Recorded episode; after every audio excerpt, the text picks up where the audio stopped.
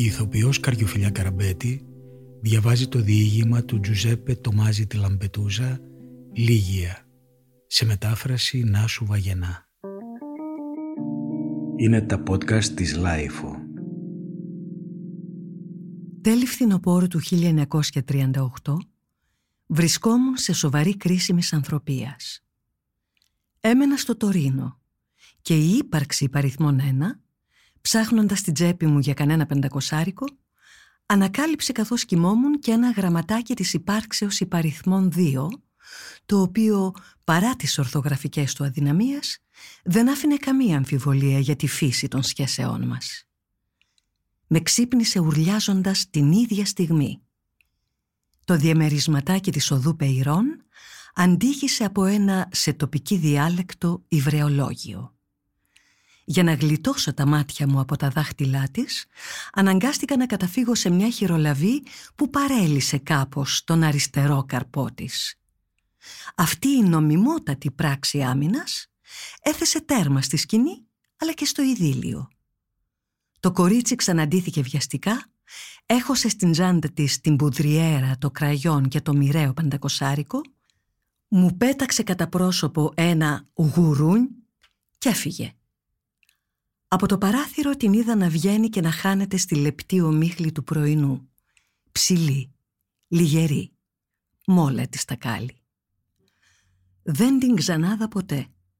Όπως δεν ξανάδα και ένα πουλόβερ από μαύρο κασμίρι που μου είχε κοστίσει τα μαλλιά της κεφαλής και που είχε το θλιβερό πλεονέκτημα να φοριέται και σαν αντρικό και σαν γυναικείο.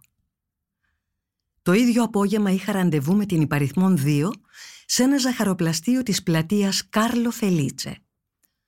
Στο στρογγυλό τραπεζάκι της δυτικής γωνίας της δεύτερης άλλας, το τραπεζάκι μας, δεν είδε τις καστανές αφέλειες της μικρής, αλλά το πονηρό μουτράκι του Τονίνου, του αδερφού της, ενός πιτσιρικά γύρω στα δώδεκα, που μόλις είχε τελειώσει να ρουφάει μια σοκολάτα με διπλή σαντιγή.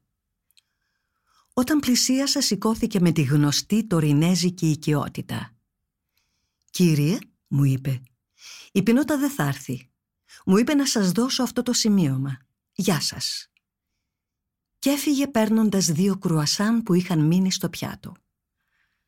Με μια κάρτα χρώματος υπόλευκου μου εγνωστοποιεί το η οριστική μου απόλυση λόγω κακοηθείας και σικελικής ανεντιμότητος.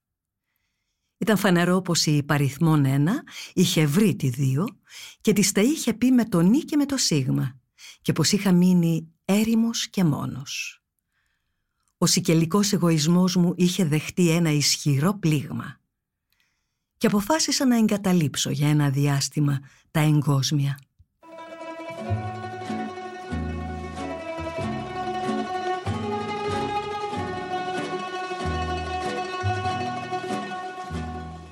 Για αυτή την περίοδο της ασκητίας μου δεν θα μπορούσε να βρεθεί ιδανικότερο μέρος από εκείνο το καφενείο της οδού Πο όπου τώρα πια στην άγρια μοναξιά μου πήγαινα όποτε είχα μια στιγμή ελεύθερη και πάντοτε το βράδυ όταν σχολούσα από την εφημερίδα.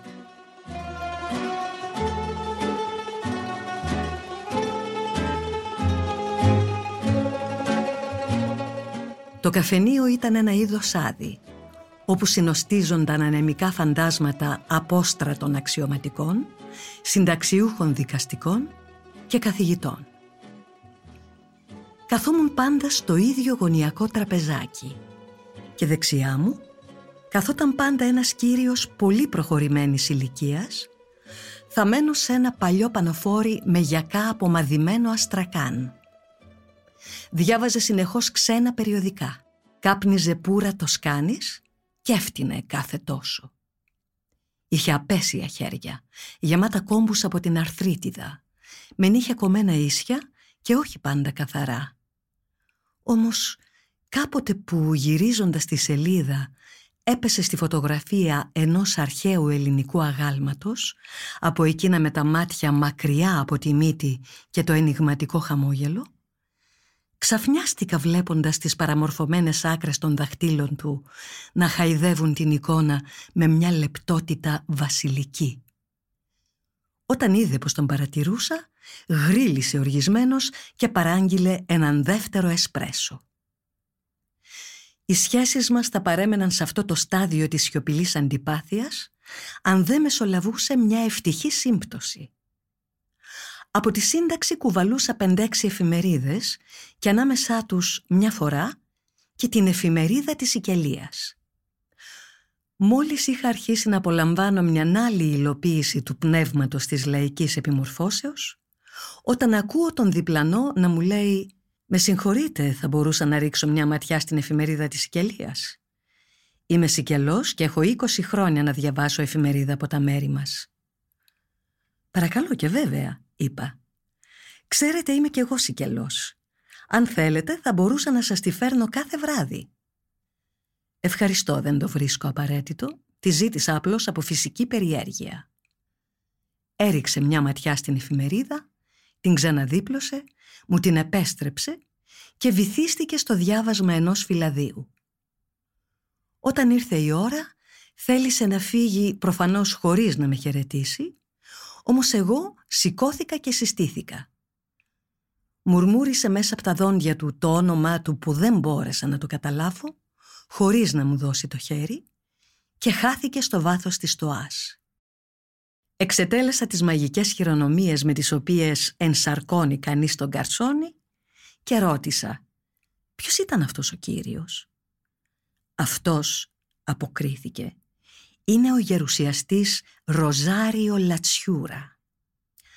Το όνομα έλεγε πολλά, ακόμα και για την ελαττωματική δημοσιογραφική μου παιδεία.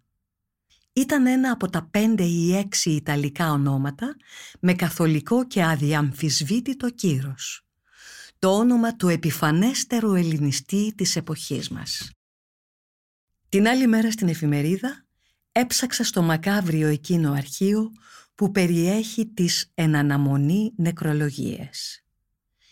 Η καρτέλα Λατσιούρα έλεγε ότι ο μεγάλος άνδρας είχε γεννηθεί στο Ατσικαστέλο, Κατάνια, από φτωχή μικροαστική οικογένεια και ότι χάρη στην εκπληκτική επίδοσή του στις σπουδές της αρχαίας ελληνικής, στις υποτροφίες και στην εμβρήθεια των δημοσιεύσεών του, είχε καταλάβει σε ηλικία 27 ετών την έδρα της αρχαίας ελληνικής φιλολογίας στο Πανεπιστήμιο της Παβίας ότι από εκεί είχε μετακληθεί στο Πανεπιστήμιο του Τωρίνου, όπου δίδαξε έως ότου έφτασε στο όριο συνταξιοδότησης. Ότι δίδαξε για σύντομα χρονικά διαστήματα στα πανεπιστήμια της Οξφόρδης και της Τιβίνγκης και έκανε πολλά ταξίδια, ορισμένα μάλιστα και μακρινά, γιατί ως γερουσιαστής της προφασιστικής περίοδου ήταν και επίτιμος διδάκτορ των πανεπιστημίων του Γέιλ, του Χάρβαρτ, του Νέου Δελχή και του Τόκιο και ακόμη των ενδοξότερων ευρωπαϊκών πανεπιστημίων. Με λίγα λόγια ήταν το κάφημα ενός έθνους και φάρος όλων των πολιτισμών. Ήταν 75 χρονών και ζούσε χωρίς πολυτέλεια, ωστόσο ευπρεπώς, με τη σύνταξή του και την αποζημίωση του γερουσιαστή. Ήταν άγαμος. Το βράδυ κατέβηκα στο Λίμπο με διάθεση πολύ διαφορετική από εκείνη των προηγούμενων ημερών. Ο καθηγητής ήταν κιόλα στη θέση του και ανταπέδωσε το γεμάτο σεβασμό χαιρετισμό μου με ένα μεταβίας καταληπτό μουρμουριτό. Ωστόσο όταν τέλειωσε το διάβασμα ενός άρθρου, στράφηκε προς το μέρος μου και με φωνή παράξενα μουσική μου είπε «Πατριώτη, από τον τρόπο που με χαιρέτησες, κατάλαβα πως κάποιο από αυτά τα φαντάσματα σου είπε ποιος είμαι. Ξέχνα το και πες μου καλύτερα πώς σε λένε, γιατί χθες που μου συστήθηκες μάσησες το όνομά σου και εγώ δεν έχω τη δυνατότητα να το μάθω από τους άλλους, αφού εδώ δεν σε ξέρει βέβαια κανείς μιλούσε με προσβλητική αδιαφορία. Ωστόσο η ήρεμη φωνή του, η λεκτική του ακρίβεια και ο ενικός έδιναν τη γαλήνια αίσθηση ενός πλατωνικού διαλόγου. «Με λένε Πάολο Κορμπέρα. Γεννήθηκα στο Παλέρμο, όπου και τελείωσα τη νομική. Τώρα εργάζομαι εδώ, συντάκτης της Τάμπα. Κορμπέρα. Μα αυτό δεν είναι ένα από τα μεγάλα ονόματα της Σικελίας. Ή κάνω λάθος.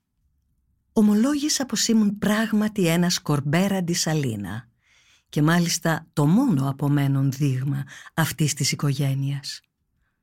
Μπράβο, μπράβο. Νιώθω μεγάλο σεβασμό για τις παλιές οικογένειες, γιατί έχουν μνήμη. Είναι ό,τι καλύτερο θα μπορούσατε να επιτύχετε εσείς οι άλλοι από την άποψη της φυσικής αθανασίας. Με έκανε να χάνω την υπομονή μου. Εσείς οι άλλοι, ποιοι άλλοι; Η χιδέα γέλη που δεν είχε την τύχη να είναι ο γερουσιαστής Λατσιούρα; Και αυτό στη σχέση είχε με τη φυσική αθανασία; Δεν έβλεπε το ρητιδωμένο του πρόσωπο, το βαρύ κορμί του; «Κορμπέρα Σαλίνα», συνέχιζε απτόητος. «Δεν θα σε πείραζε αν εξακολουθούσα να σου μιλώ στον ενικό, σαν να ήσουν ένας μαθητής μου, από εκείνους που κάποτε για μια στιγμή υπήρξαν νέοι». Του ομολόγησα πως το θεωρούσα όχι μόνο τιμή μου, αλλά και ευχαρίστηση. Αφού τακτοποιήθηκε έτσι το θέμα των ονομάτων και του πρωτοκόλου, μιλήσαμε για τη Σικελία. Είχε 20 χρόνια να πατήσει το πόδι του στο νησί. Μιλούσαμε για το φυσικό μεγαλείο της, για τη μυρωδιά του δεντρολίβανου, για τα στάχια που κυματίζουν στο φύσιμα του ανέμου μια μαγιάτικη μέρα, για τα αρωματικά κύματα που ρίχνει από τους πορτοκαλαιώνες πάνω στο Παλέρμο ο αέρας κάποια δειλινά του Ιουνίου.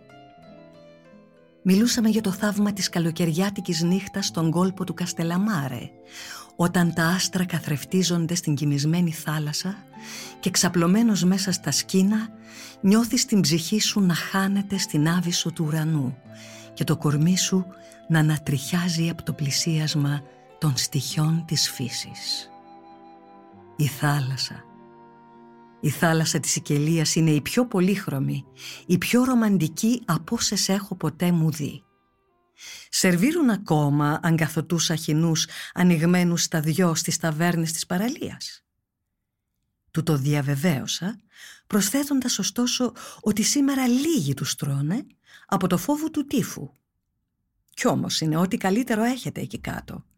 Εκείνη η κατακόκκινη σάρκα τους, όμοια με των γυναικείων οργάνων που ευωδιάζει αρμύρα και φύκια.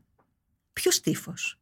Είναι επικίνδυνη όπως όλα τα δώρα της θάλασσας που δίνει το θάνατο μαζί με την αθανασία. Τι γεύση, τι θεία ομορφιά. Η ωραιότερη μου ανάμνηση των τελευταίων 50 χρόνων. Ένιωθα μπερδεμένος και εγωιτευμένος. Ένας τέτοιος άνθρωπος να χρησιμοποιεί τόσες μεταφορές σχεδόν χιδαίες με μια λεμαργία παιδική για κάτι τόσο κοινό, για τους θαλασσινούς μεζέδες. Μιλήσαμε ακόμη για πολλή ώρα και όταν σηκώθηκε να φύγει αποχαιρετιστήκαμε σαν φίλοι. Αν δεν λάβουμε υπόψη μας τα 50 χρόνια διαφοράς της ηλικίας μας και τα χιλιάδες έτη φωτός που χώριζαν τη μόρφωσή μας συνεχίσαμε να συναντιόμαστε κάθε βράδυ. Το θεωρούσα καθήκον να μην παραλείπω ποτέ να κατεβαίνω στον άδει της οδού Πό για να συναντήσω το γερουσιαστή. Χρειάστηκε περίπου ένας μήνας για να περάσουμε από τις εξαιρετικά ενδιαφέρουσες, πάντοτε όμως γενικές θεωρήσεις του, σε θέματα προσωπικά, τα μόνα άλλωστε που διακρίνουν τις συζητήσεις μεταξύ γνωστών από εκείνες ανάμεσα σε φίλους. Του διηγήθηκα τα φεδρά γεγονότα που έλαβαν χώρα πριν από δύο μήνες. Τα διηγήθηκα με τρόπο ευτράπελο, γιατί ο ανδρικός εγωισμός μου είχε επουλωθεί. Ο φοβερός γέρος αγανάκτησε. Να τι συμβαίνει κορμπέρα όταν ζευγαρώνουν όντα άρρωστα και άθλια. Το ίδιο θα έλεγα σε αυτές τις δύο τσούλες για σένα, αν είχα την ατυχία να τις συναντήσω. Ε, όχι κι άρρωστες διαμαρτυρήθηκα. Ήταν και οι δύο σαν τα κρύα νερά. Όσο για το άθλιες, όχι, ήταν θαυμάσια κορίτσια και κομψές μάλιστα. Άρρωστες σου λέω, άρρωστες. Σε 50-60 χρόνια, ίσως και νωρίτερα, θα είναι ερήπια. Συνεπώς η αρρώστια βρίσκεται μέσα τους. Και άθλιες. Και την κομψότητα που τη βρήκανε. Στα ψευτοπράγματα, στα κλεμμένα πουλόβερ ή στα νάζια τα ξεσηκωμένα από το σινεμά και τη γενεοδορία ψάχνοντας κρυφά για πενταροδεκάρες στη τσέπη του επιβίτορα, αντί να του χαρίζουν όπως κάποιες άλλες ροζ μαργαριτάρια και κοράλινα κλονάρια. Και δεν αηδιάζατε κι αυτές κι εσύ να χαϊδολογάτε τα αυριανά κουφάρια σας σε δίσος σεντόνια. Απάντησα βλακωδός. Μα τα σεντόνια ήταν πάντα πεντακάθαρα. Έγινε θηρίο. Ποια σεντόνια, μιλάω για την πτωμαΐνη σας. Επαναλαμβάνω, πώς μπορείτε και συνευρίσκεστε με όντα της δικιάς σας ράτσας. Ένιωσα προσβεβλημένος. Μα τέλος πάντων δεν μπορεί να πηγαίνει κανείς στο κρεβάτι μονάχα με γαλαζοαίματες. Ποιος μίλησε για γαλαζοαίματες; Και αυτές είναι υλικό για τα σκουλίκια όπως και οι άλλες. Αλλά τι θέλω και σου μιλάω για πράγματα που δεν μπορείς να τα καταλάβεις. Με τα μάτια στραμμένα στο ταβάνι άρχισε να χαμογελά. Το πρόσωπό του είχε μια έκφραση δαιμονική. Έπειτα μου έδωσε το χέρι και έφυγε.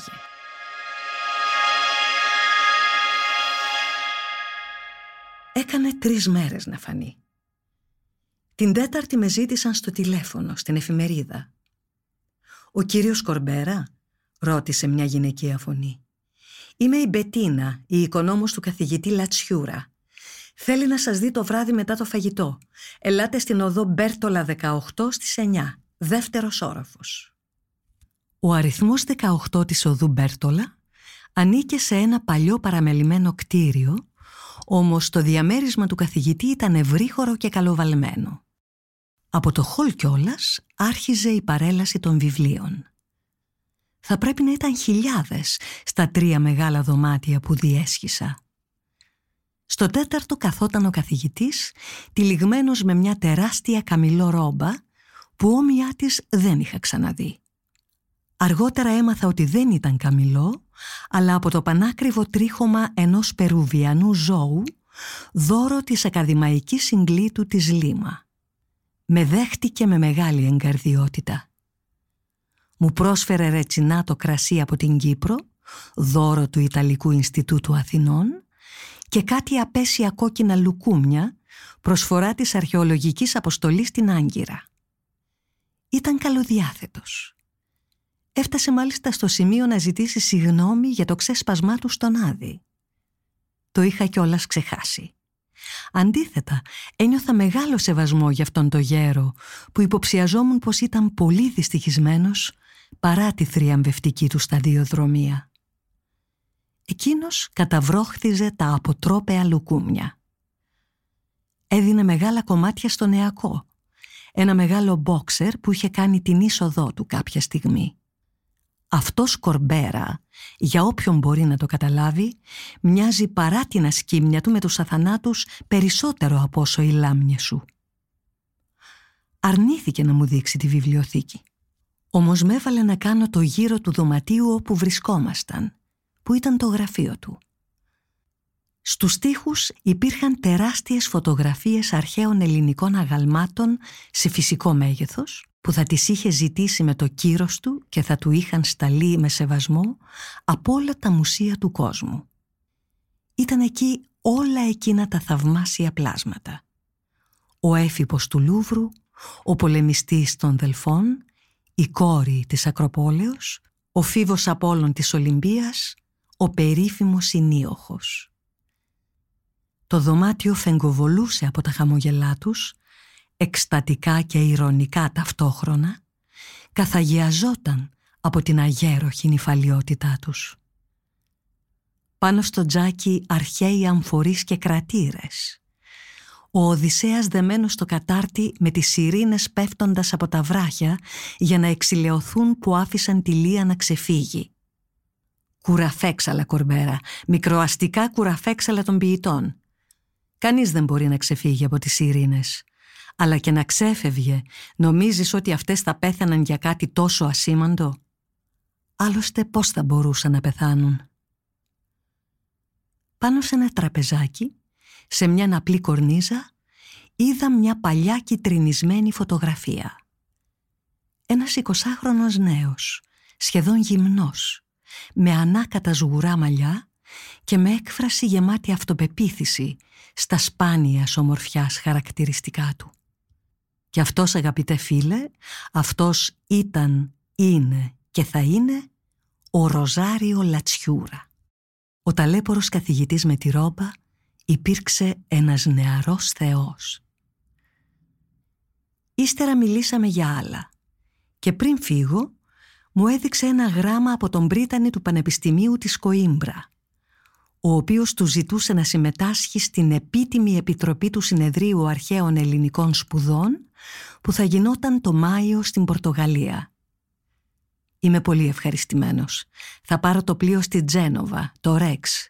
Θα είναι πολύ ωραίο ταξίδι. Ήλιος, γαλάζιο, η μυρωδιά της θάλασσας. Έπειτα από αυτή την επίσκεψη, οι σχέσεις μας πια εδραιώθηκαν. Από τη δική μου πλευρά τουλάχιστον. Κινητοποίησα ένα φίλο μου που έμενε στη Τζένοβα να μου στείλει φρέσκους αχινούς.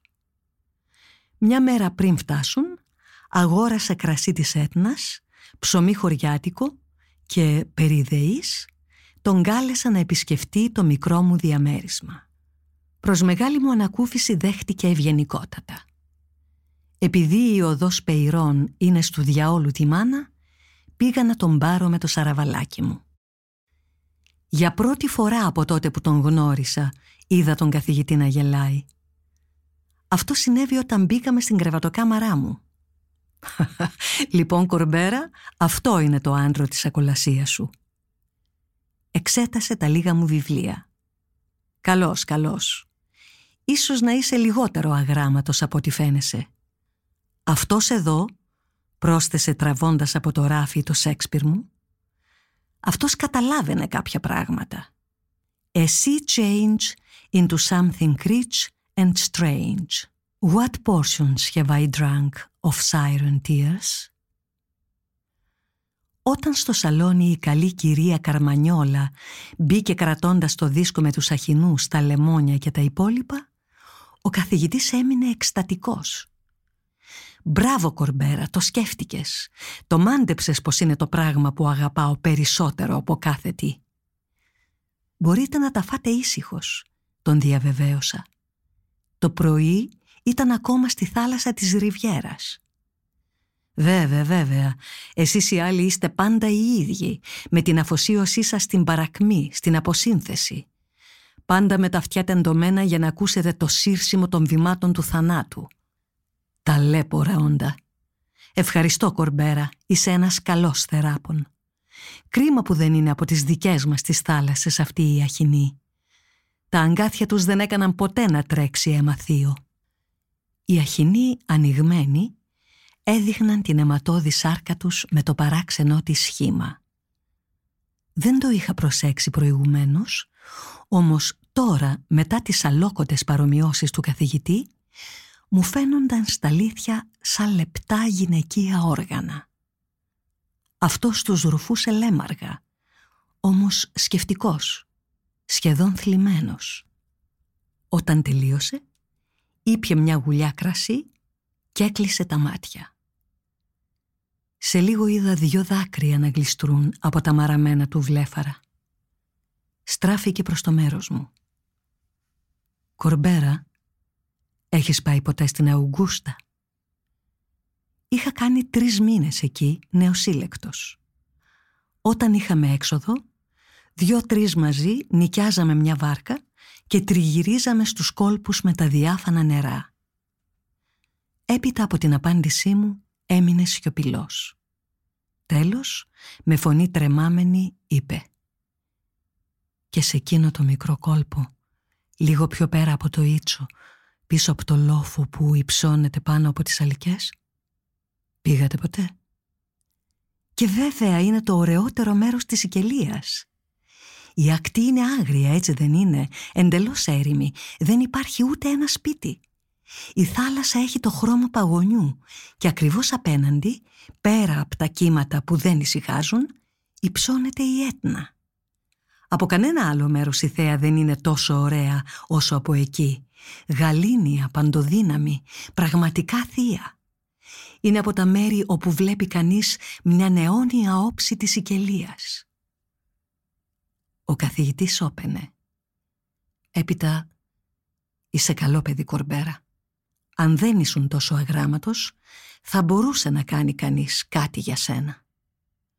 Πλησίασε και με φίλησε στο μέτωπο.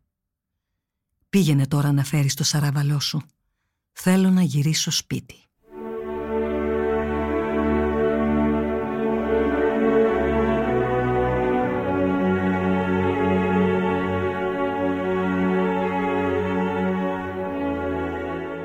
Τις επόμενες εβδομάδες συνεχίσαμε να βλεπόμαστε όπως πρώτα. Τώρα κάναμε νυχτερινούς περιπάτους και πηγαίναμε να δούμε το βιαστικό ποτάμι και την κολίνα που διανθίζουν με λίγη φαντασία την αυστηρή γεωμετρία της πόλης. Έμπαινε η Άνοιξη, η συγκινητική εποχή της ταραγμένης νιώτης. Στις όχθες έσκαζαν οι πρώτες πασχαλιές και τα πιο ανυπόμονα από τα άστεγα ζευγαράκια αψηφούσαν την υγρασία του χόρτου. Εκεί κάτω ο ήλιος καίει τώρα. Τα φύκια ανθίζουν. Τα ψάρια ανεβαίνουν στην επιφάνεια με το φεγγάρι και τα γυμνά κορμιά σκυρτούν στο λαμπερό αφρό. Και εμείς καθόμαστε εδώ, σε αυτό το άνοστο και έρημο ρέμα, μπροστά σε αυτούς τους στρατώνες που μοιάζουν με φαντάρους ή καλόγερους παραταγμένους και ακούμε τα αγκομαχητά αυτών των επιθανάτιων καβαλημάτων. Ωστόσο τον ευχαριστούσε η σκέψη του ταξιδιού στη Λισαβόνα. Δυο μέρες πριν από την αναχώρησή του για την Τζένοβα, μου είπε πως την άλλη μέρα θα με περίμενα το βράδυ στο σπίτι του, στις 9. Η τελετουργία ήταν η ίδια, όπως και την άλλη φορά. Οι εικόνες των προ τριών χιλιάδων ετών θεών ακτινοβολούσαν νιάτα. Η κυτρινισμένη φωτογραφία του προπεντικονταετίας νεαρού θεού φαινόταν απελπισμένη από το θέαμα της γεροντικής της μεταμόρφωσης που βρισκόταν σοριασμένη σε μια πολυθρόνα. Αφού ήπια με το κυπριώτικο κρασί «Κορμπέρα», είπε «Αύριο φεύγω και όταν κανείς φεύγει στην ηλικία μου δεν είναι καθόλου βέβαιος ότι πρόκειται να ξαναγυρίσει. Ξέρεις, κατά βάθος αγαπάω. Η αθωότητά σου με συγκινεί. Αξίζει λοιπόν να σου εξηγήσω την αιτία για μερικές από τις παραξενιές μου και για μερικές φράσεις που είπα μπροστά σου που θα σε έκανα να με πάρεις για τρελό.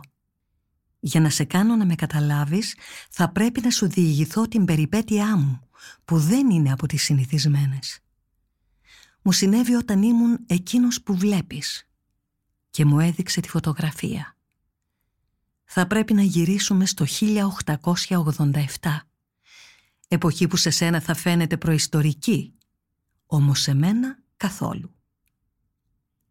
Σηκώθηκε από το γραφείο του και ήρθε και κάθισε στον καναπέ μου. Με συγχωρείς αλλά σε λίγο θα πρέπει να μιλάω χαμηλόφωνα. Τα σπουδαία πράγματα δεν μπορεί να τα φωνάζει κανείς. Λοιπόν, το 1887 ήμουν 23 ετών. Είχα πάρει το πτυχίο της κλασικής φιλολογίας και επί έναν ολόκληρο χρόνο ετοιμαζόμουν να διαγωνιστώ για μια θέση στο Πανεπιστήμιο της Παβίας. Γυναίκα δεν είχα πλησιάσει ακόμη. Γυναίκες, για να είμαι ειλικρινής, δεν πλησίασα ούτε πριν ούτε μετά από εκείνο το χρόνο. Πίστευα πως είχα κατορθώσει να διατηρήσω μια μαρμάρινη απάθεια, όμως είχα κάνει λάθος. Αυτό το παίξιμο των ματιών σου είναι πολύ χιδαίο, Κορμπέρα. Ό,τι λέω είναι αλήθεια. Αλήθεια και καύχημά μου. Όταν συναναστρέφεται κανείς μέρα και νύχτα όπως εγώ την εποχή εκείνη με θεές και ημίθεες, δεν σου μένει και μεγάλη όρεξη να ανεβείς στις σκάλες των χαμετυπίων του σαν περίλιο. Εσύ Κορμπεράκο δεν ξέρεις τι θα πει προετοιμασία σε διαγωνισμό για μια θέση αρχαίας ελληνικής φιλολογίας. Δύο ολόκληρα χρόνια πρέπει να φτύσεις αίμα, κοντεύεις να τρελαθείς. Τη γλώσσα ευτυχώς την ήξερα αρκετά καλά όμως τα υπόλοιπα, τις αλεξανδρινές και βυζαντινές παραλλαγές των κειμένων, τα χωρία που οι Λατίνοι συγγραφείς παραθέτουν πάντοτε λανθασμένα, οι απειράριθμες διασυνδέσεις της λογοτεχνίας με τη μυθολογία, την ιστορία, τη φιλοσοφία, τις επιστήμες, κοντεύει να σου στρίψει, το ξαναλέω. Μελετούσα λοιπόν σαν σκυλή και επιπλέον παρέδιδα μαθήματα σε μεταξεταστέους του Λυκείου για να πληρώνω τον νίκη μου στην πόλη. Μπορώ να πω ότι τρεφόμουν μόνο με καφέ και ελιές μαύρες. Και από πάνω το καλοκαίρι ήρθε και η καταστροφή του 1887, μια από εκείνες τις βιβλικές που συμβαίνουν κάθε τόσο εκεί κάτω. Τη νύχτα η Έτνα ξερνούσε τη φωτιά του ήλιου που μάζευε τις 15 ώρες της μέρας. Αν το μεσημέρι άγγιζε στο κάγκελο σε κάποιο μπαλκόνι, έπρεπε αμέσως να τρέξεις στο σταθμό πρώτων βοηθειών. Οι κυβόληθοι των δρόμων που ήταν φτιαγμένοι από λάβα κόντευαν να λιώσουν και σχεδόν κάθε μέρα ο Σιρόκος σαν συχαμένο φτερό νυχτερίδας σε χτυπούσε στο πρόσωπο.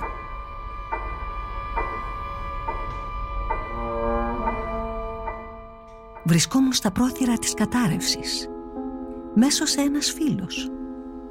Με συνάντησε μια μέρα καθώς περπατούσα σαν χαμένος στους δρόμους, ψελίζοντας αρχαίους στίχους που δεν τους καταλάβαινα πια. Το θέαμά μου τον ανησύχησε. «Ροζάριο», μου λέει, «αν συνεχίσεις να μένεις εδώ θα τρελαθείς και τότε αντίο ο διαγωνισμός». Στην Αουγκούστα έχω ένα σπιτάκι τριών δωματίων, 20 μέτρα από τη θάλασσα και πολύ μακριά από το χωριό. Σήκω, πάρε τα βιβλία σου και πήγαινε να μείνεις εκεί όλο το καλοκαίρι. Παίρνα από το σπίτι σε μία ώρα να σου δώσω το κλειδί. Θα δεις, είναι άλλο πράγμα. Στο πρακτορείο ρώτα πού είναι το εξοχικό του Καρομπένε. Το ξέρουν όλοι. Να φύγεις, ακούς; Απόψε κιόλας. Ακολούθησα τη συμβουλή. Έφυγα το ίδιο βράδυ.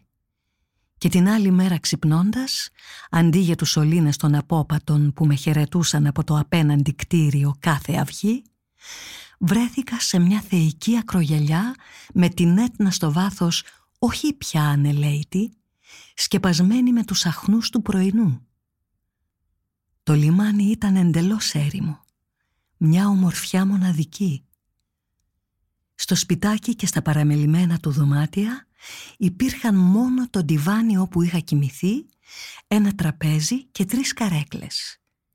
Στην κουζίνα μερικά πύληνα τσουκάλια και μια παλιά λάμπα. Πίσω από το σπίτι ήταν μια σικιά και ένα πηγάδι. Ένας παράδεισος. Πήγα στο χωριό ανακάλυψα το χωρικό που φρόντιζε το μικρό κτήμα του Καρομπένε και κανόνισα να μου φέρνει κάθε δυο-τρεις μέρες ψωμί, ζυμαρικά, κανένα λαχανικό και πετρέλαιο. Νίκιασα μια μικρή βάρκα που μου την έφερε ο ψαράς το απόγευμα μαζί με ένα ψαράδικο καλάθι και μερικά αγκίστρια. Ήμουν αποφασισμένος να μείνω εκεί τουλάχιστον δυο μήνες. Ο Καρομπένε είχε δίκιο ήταν στα αλήθεια άλλο πράγμα.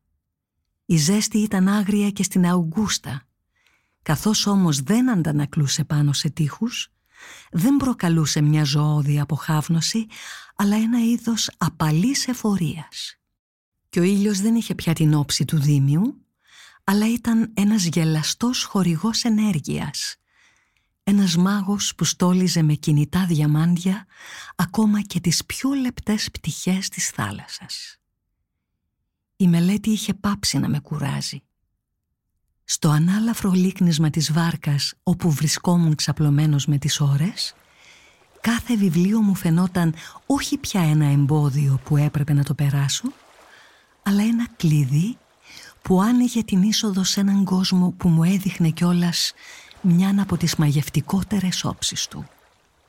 Πολλές φορές ένιωθα την ανάγκη να απαγγείλω μεγαλόφωνα στίχους ποιητών και τα ονόματα των ξεχασμένων θεών που οι περισσότεροι τα αγνοούν άγγιζαν πάλι την επιφάνεια εκείνης της θάλασσας που κάποτε στο άκουσμά τους και μόνο φούσκωνε τρικυμισμένη ή ακινητούσε γαλήνια.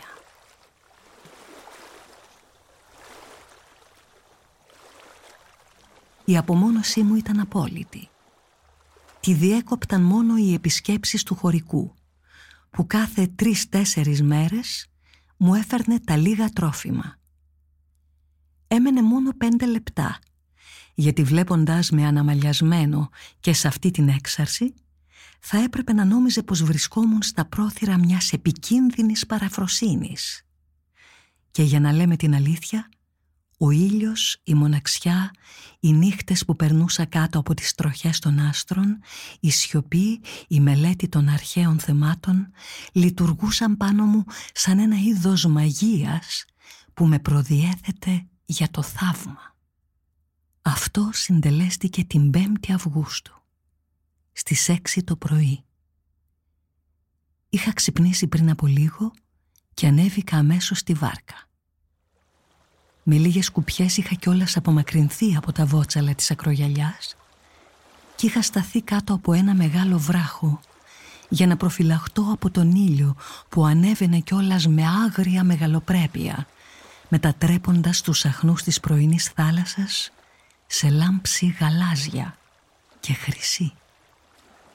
Απήγγελα όταν ξαφνικά ένιωσα τη βάρκα να γέρνει δεξιά πίσω μου σαν κάποιος να είχε πιαστεί πάνω της για να ανεβεί. Γύρισα και την είδα. Το καθαρό πρόσωπο μιας δεκαεξάχρονης αναδιόταν από τη θάλασσα και δύο μικρά χέρια έσφιγγαν την κουπαστή. Η κοπέλα χαμογελούσε. Ένα ελαφρό άνοιγμα χώριζε τα χλωμά της χείλη και άφηνε να φαίνονται δυο σειρές μητερά και άσπρα δόντια που έμοιαζαν με σκυλίσια. Όμως δεν ήταν ένα χαμόγελο σαν το δικό σας που είναι πάντα μπασταρδεμένο και από ένα δεύτερο συνέστημα. Από καλοσύνη, ηρωνία, συμπόνια, σκληρότητα ή ό,τι άλλο. Εκείνο το χαμόγελο εξέφραζε μόνο τον εαυτό του. Δηλαδή μια σχεδόν κτηνώδη χαρά της ύπαρξης. Μια σχεδόν θεία ευδαιμονία. Αυτό το χαμόγελο ήταν το πρώτο από τις μαγικές πράξεις που η κοπέλα εξετέλεσε πάνω μου, αποκαλύπτοντας τους παραδείσους μιας λησμονημένης γαλήνης. Από τα ξέπλεκα μαλλιά της που είχαν το χρώμα του ήλιου, οι σταγόνες της θάλασσας έσταζαν πάνω στα πράσινα ορθάνυχτα μάτια της, πάνω στα πεντακάθαρα παιδικά χαρακτηριστικά της. Η δύσπιστη λογική μας, όσο και αν είναι προδιατεθειμένη, αφηνιάζει μπροστά στο θαύμα. Και όταν αισθάνεται κάποιο, προσπαθεί να πιαστεί από την ανάμνηση κοινότοπων φαινομένων. Έτσι κι εγώ θέλησα να πιστέψω πως είχα μπροστά μου μια παραθερίστρια και πατώντας προσεκτικά έσκυψα και της έδωσα το χέρι για να τη βοηθήσω να ανέβει. Αλλά αυτή, με απίστευτη δύναμη, αναδύθηκε όρθια ως τη μέση έξω από το νερό, πέρασε τα μπράτσα της γύρω από το λαιμό μου και τυλίγοντάς με με ένα πρωτόγνωρο άρωμα, γλίστρησε μέσα στη βάρκα. Κάτω από την κοιλιά της, κάτω από τους γλουτούς, το σώμα της ήταν το σώμα ενός ψαριού, σκεπασμένο από μικροσκοπικά ρόδινα και γαλάζια λέπια και τέλειωνε σε μια διχαλωτή ουρά που χτυπούσε αργά στο πάτωμα της βάρκας. Ήταν μια σιρήνα.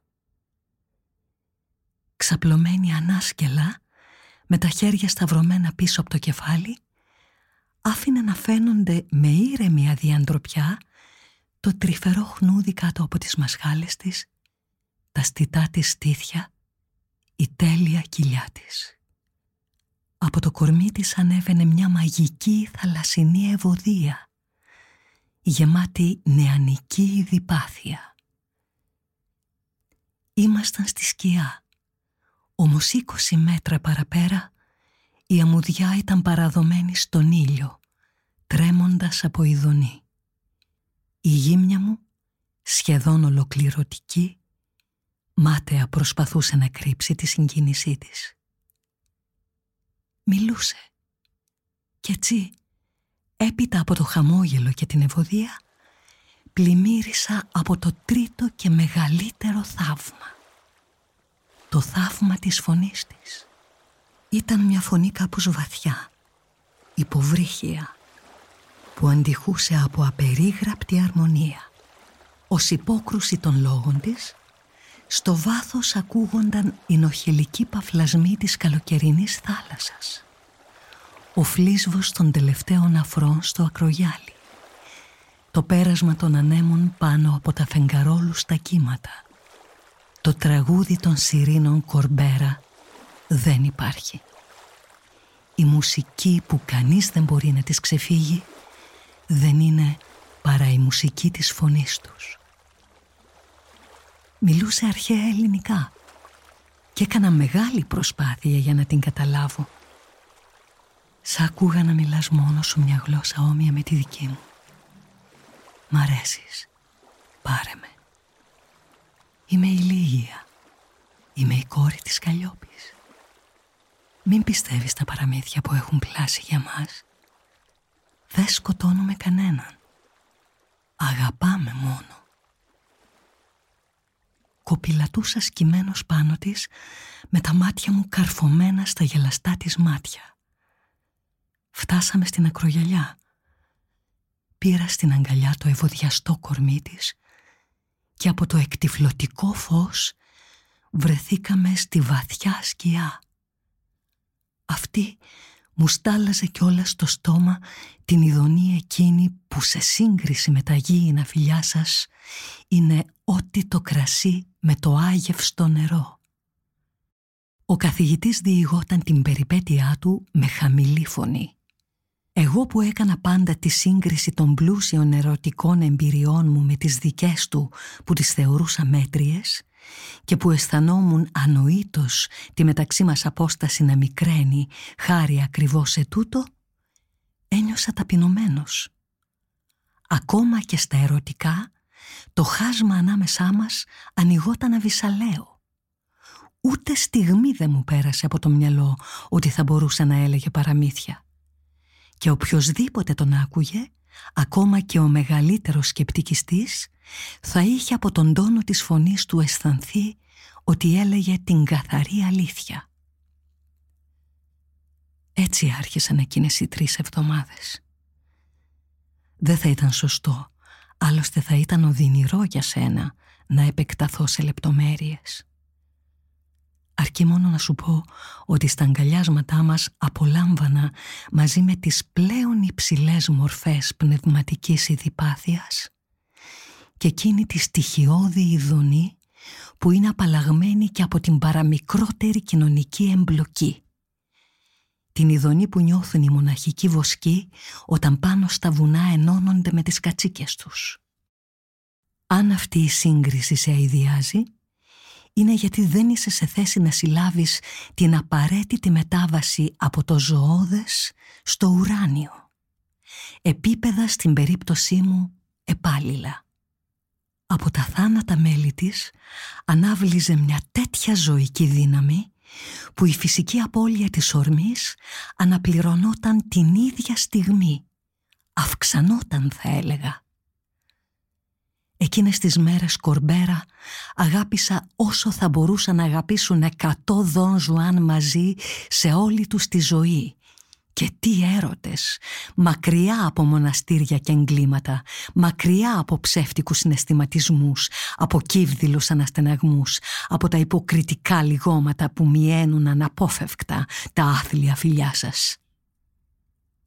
Είπα πως περάσαμε μαζί είκοσι ημέρες όμως δεν θα ήθελα να φανταστείς πως αυτές τις τρεις εβδομάδες τις περάσαμε συζυγικά όπως λένε, επί κοινής σκήτης και τραπέζης ή ότι είχαμε τις ίδιες ασχολίες.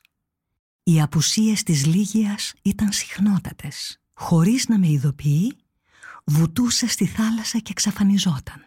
Κάποτε ώρες ολόκληρες. Όταν γύριζε, σχεδόν πάντα τα χαράματα, ή με έβρισκε στη βάρκα ή αν ήμουν ακόμη στο σπιτάκι, σερνόταν ανάσκελα πάνω στα βότσαλα. Η μισή μέσα και η μισή έξω από το νερό, σπρώχνοντας και με τα χέρια και φωνάζοντάς με να τη βοηθήσω να ανεβεί το ύψωμα. «Σασά, με φώναζε, γιατί της είχα πει πως αυτό ήταν το υποκοριστικό μου. Εκείνες τις στιγμές, με το μέρος του κορμιού της που της χάριζε ευκαινησία μέσα στη θάλασσα σε αχρηστία, έδινε τη θλιβερή εικόνα ενός πληγωμένου ζώου. Εικόνα που την έσβηνε αμέσως το γέλιο των ματιών της. Δεν έτρωγε παραπράγματα ζωντανά.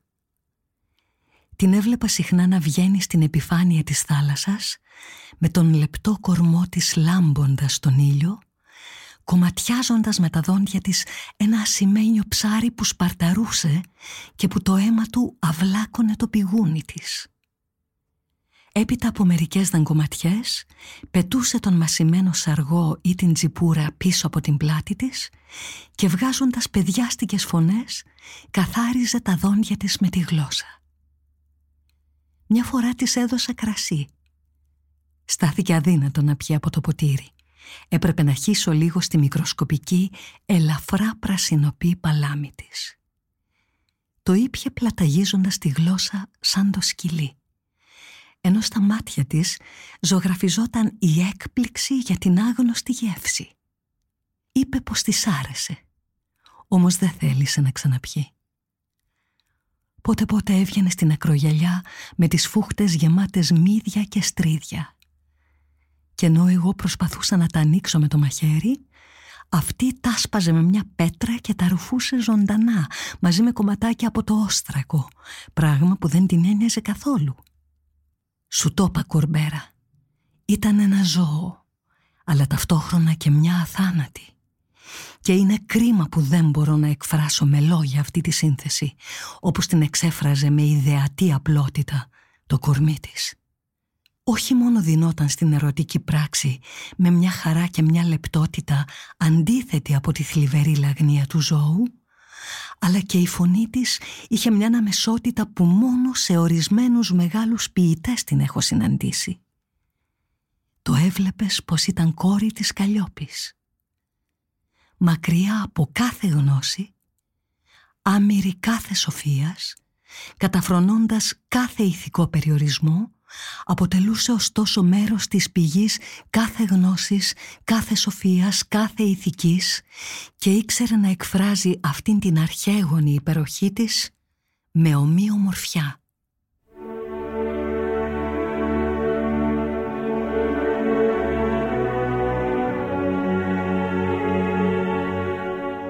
Είμαι το παν γιατί είμαι μόνο ένα ρεύμα ζωής χωρίς γεγονότα,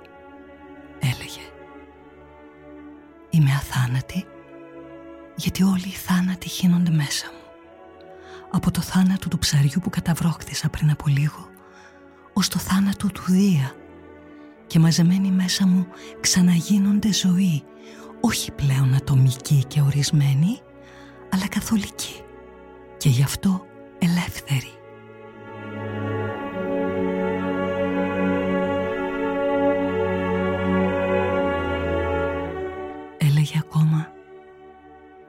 Είσαι νέος και ωραίος. Θα έπρεπε να μ' ακολουθήσεις τώρα και να γλιτώσεις από τους πόνους, από τα γερατιά. Να έρθεις στη σπηλιά μου κάτω από πανύψηλα όρια κίνητων και σκοτεινών νερών, εκεί όπου τα πάντα είναι σιωπηλή γαλήνη. Τόσο φυσική που όποιος βυθίζεται μέσα της δεν τη σκέφτεται πια. Σ' αγάπησα και να το θυμάσαι. Όταν κουραστείς, όταν δεν θα μπορείς άλλο πια, δεν έχεις παρά να σκύψεις στη θάλασσα και να με φωνάξεις. Θα είμαι πάντα εκεί, γιατί είμαι παντού και ο πόθος σου για ύπνο θα ξεδιψάσει.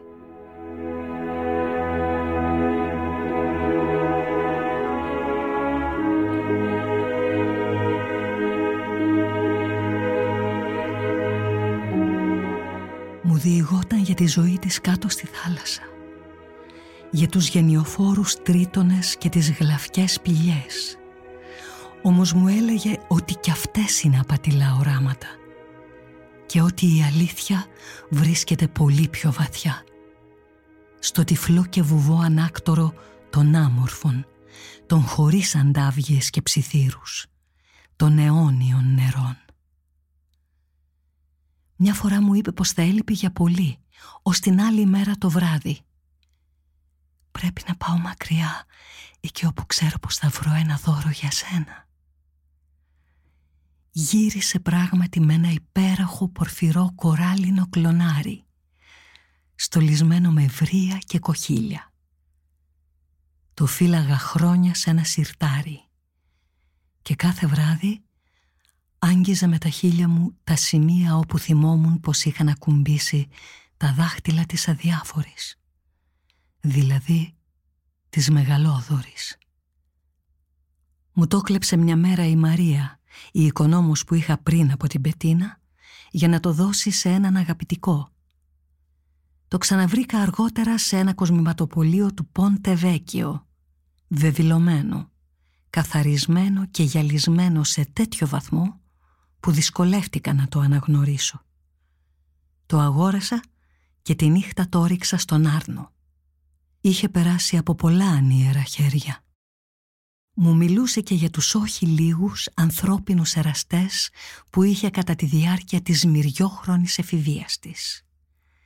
Ψαράδες και ναυτικούς, Έλληνες, Σικελούς, Άραβες, Σαρδινούς, ακόμα και μερικούς ναυαγούς και πώς παρουσιαζόταν στη φεγκοβολή της καταιγίδας για μια στιγμή πάνω στη διαλυμένη σχεδία τους για να μετατρέψει σε ερωτική έκσταση τον επιθανάτιο σπασμό τους.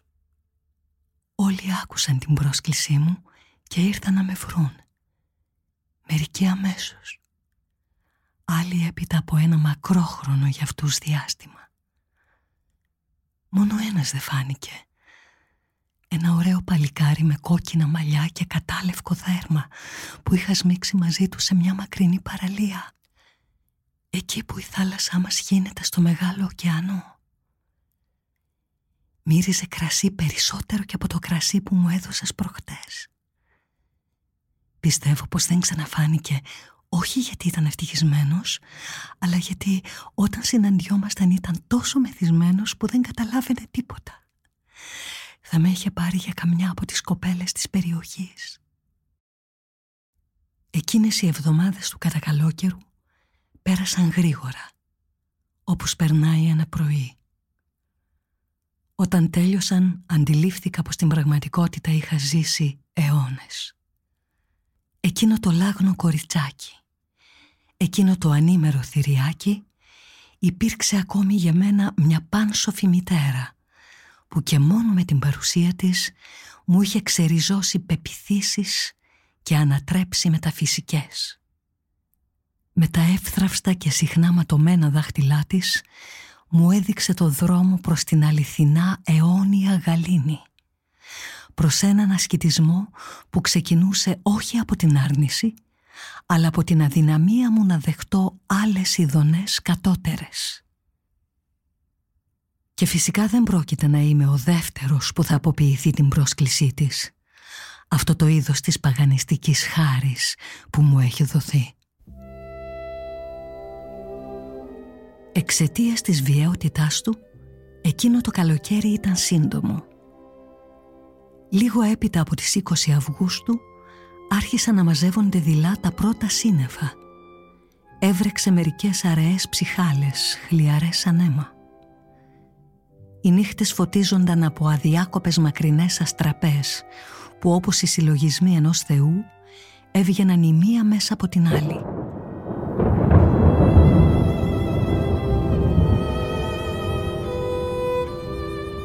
Το πρωί η θάλασσα σε χρώμα τριγωνιού ταραζόταν σαν τριγώνι από απόκριφες ανησυχίες.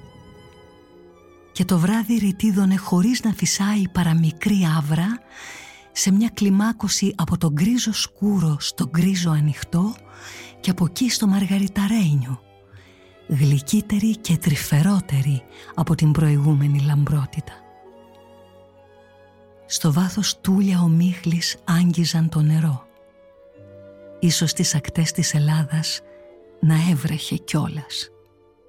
Ακόμα και η διάθεση της Λίγιας μεταβαλόταν από το λαμπρό στην τρυφερότητα του γκρίζου. Έμενε περισσότερο σιωπηλή. ξαπλωμένοι ώρες πάνω στα βράχια, ατενίζοντας τον όχι πια ακίνητο ορίζοντα. Σπάνια απομακρυνόταν. Θέλω να μείνω ακόμη μαζί σου.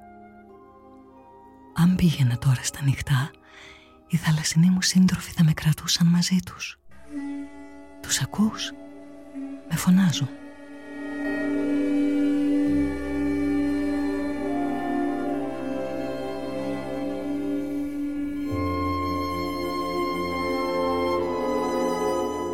Μερικές φορές μου φαινόταν πως μέσα στα κροξίματα των γλάρων άκουγα έναν τόνο διαφορετικό, χαμηλότερο. Πως διέκρινα αστραποβόλα μαλλιά ανάμεσα στα βράχια. Φυσούν τα κοχύλια τους, καλούν τη λίγια για τις γιορτές της καταιγίδας. Αυτή ξέσπασε τα χαράματα της 26ης από το βράχο είδαμε τον άνεμο να πλησιάζει ταράζοντας τα μακρινά νερά ενώ κοντά μας τα μολυβένια κύματα φούσκωναν τεράστια και βραδικίνητα. Ο ανεμοστρόβιλος έφτασε γρήγορα σφυρίζοντας τα αυτιά μας, λυγίζοντας τα ξερά δεντρολίβανα. Η θάλασσα άνοιξε από κάτω μας. Το πρώτο κύμα προχώρησε λευκοστεφανωμένο. Αντίο Σασά. Δεν θα ξεχάσεις. Το μεγάλο κύμα έσπασε πάνω στο βράχο. Η σιρήνα ρίχτηκε στους σιριδισμούς των νερών. Δεν την είδα να πέφτει. Ήταν σαν να διαλύθηκε στον αφρό. Ο καθηγητής έφυγε την άλλη μέρα το πρωί. Πήγα στο σταθμό να τον αποχαιρετήσω. Ήταν βαρύθιμος και δικτικός, όπως πάντα. Όταν όμως το τρένο άρχισε να κινείται, από το παράθυρο τα δάχτυλά του άγγιξαν τα μαλλιά μου. Την άλλη μέρα τα χαράματα τηλεφώνησαν από τη Γένοβα στην εφημερίδα. Κατά τη διάρκεια της νύχτας, ο καθηγητής Λατσιούρα είχε πέσει στη θάλασσα από το κατάστρωμα του Ρέξ που κατευθυνόταν προς την Άπολη. Μολονότι κατέβασαν αμέσως τις βάρκες, το σώμα του δεν βρέθηκε. Μία εβδομάδα αργότερα ανοίχτηκε η διαθήκη του. Στην πετίνα άφηνε όσα χρήματα είχε στην τράπεζα και τα έπιπλα του σπιτιού. Τη βιβλιοθήκη την κληρονομούσε το Πανεπιστήμιο της Κατάνια. Με μια προσθήκη πρόσφατης ημερομηνίας, ονομαζόμουν κληροδόχος του κρατήρα με τις ειρήνες και της μεγάλης φωτογραφίας με την κόρη της Ακροπόλεως. Τα δύο αντικείμενα τα έστειλα στο σπίτι μου στο Παλέρμο. Έπειτα ήρθε ο πόλεμος και ενώ βρισκόμουν στη Μαρμάρικα, τα αεροπλάνα τα επωνομαζόμενα Liberators κατέστρεψαν το σπίτι μου. Όταν επέστρεψα, η φωτογραφία ήταν κομμένη σε λουρίδες που είχαν χρησιμεύσει ως πυρσί στους νυχτερινούς λαιλατητές. Ο κρατήρας είχε γίνει θρύψαλα. Στο μεγαλύτερο κομμάτι φαίνονται τα πόδια του Οδυσσέα δεμένου στο κατάρτι. Το φυλάω ακόμα. Τα βιβλία μεταφέρθηκαν στο πανεπιστήμιο.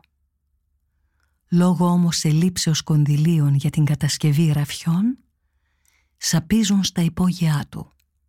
Αργά αλλά σταθερά.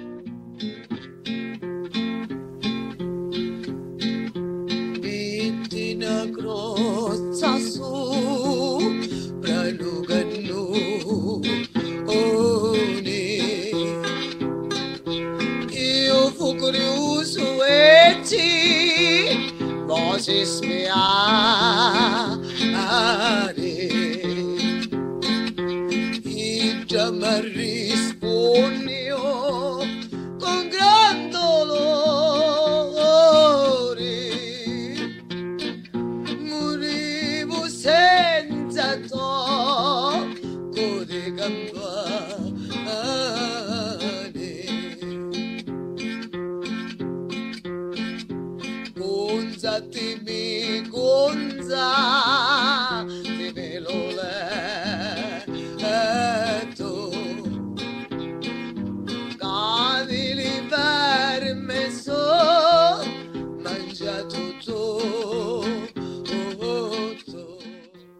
Ηθοποιός Καριοφιλιά Καραμπέτη διάβασε το διήγημα του Τζουζέπε Τομάζη τη Λαμπετούζα «Λίγια» σε μετάφραση Νάσου Βαγενά.